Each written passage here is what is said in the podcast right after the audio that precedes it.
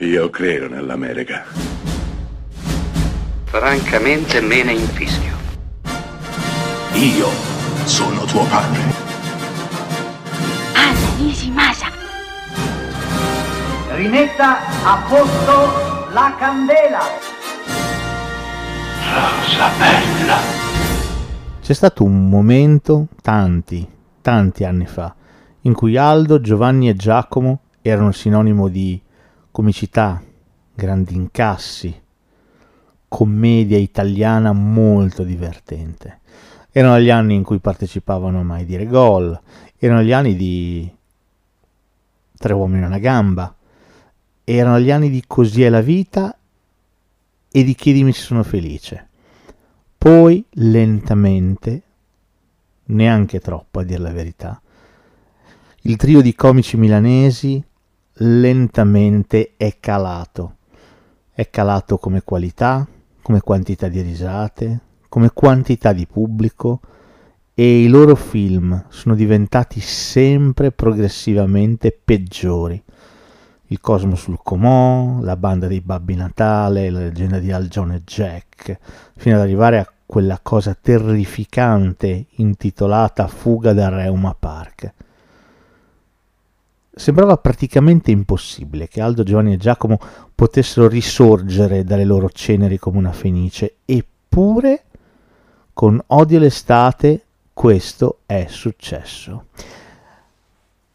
Per arrivare a capire come sia stato possibile questo miracolo, intanto bisogna iniziare a pensare che con grande umiltà viene ripescato Massimo Venier, che era stato il loro contraltare registico dei primi bei film che avevano fatto.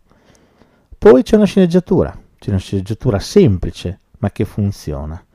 E il terzetto comico, ultimo e non ultimo, ha fatto un bel bagno di umiltà, è ripartito da capo e ha costruito questo film non su gag comiche strampalate, o su vecchi tormentoni, ma a partire proprio dalla sceneggiatura.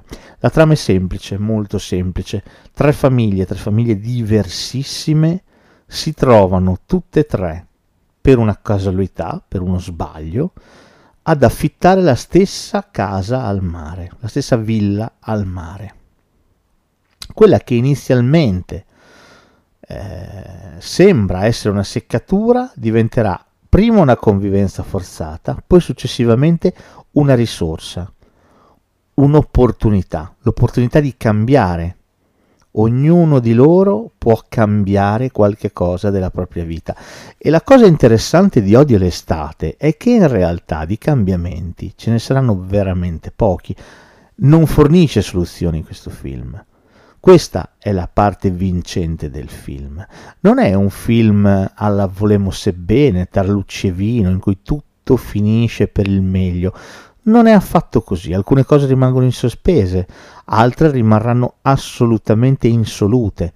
Ecco, questo rende ottimo un film come Odio l'estate, che racconta una storia dal punto A al punto B, raccontata in medias res, partendo e finendo senza darci di fatto né un principio né una vera fine.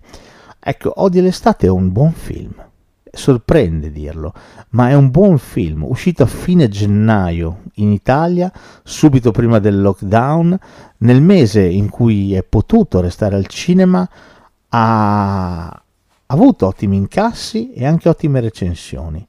Odio l'estate è un buon film con Aldo, Giovanni e Giacomo, in cui i nostri non, non, non vogliono strafare, in cui non sono mattatori assoluti, ma lasciano spazio anche alle loro controparti femminile.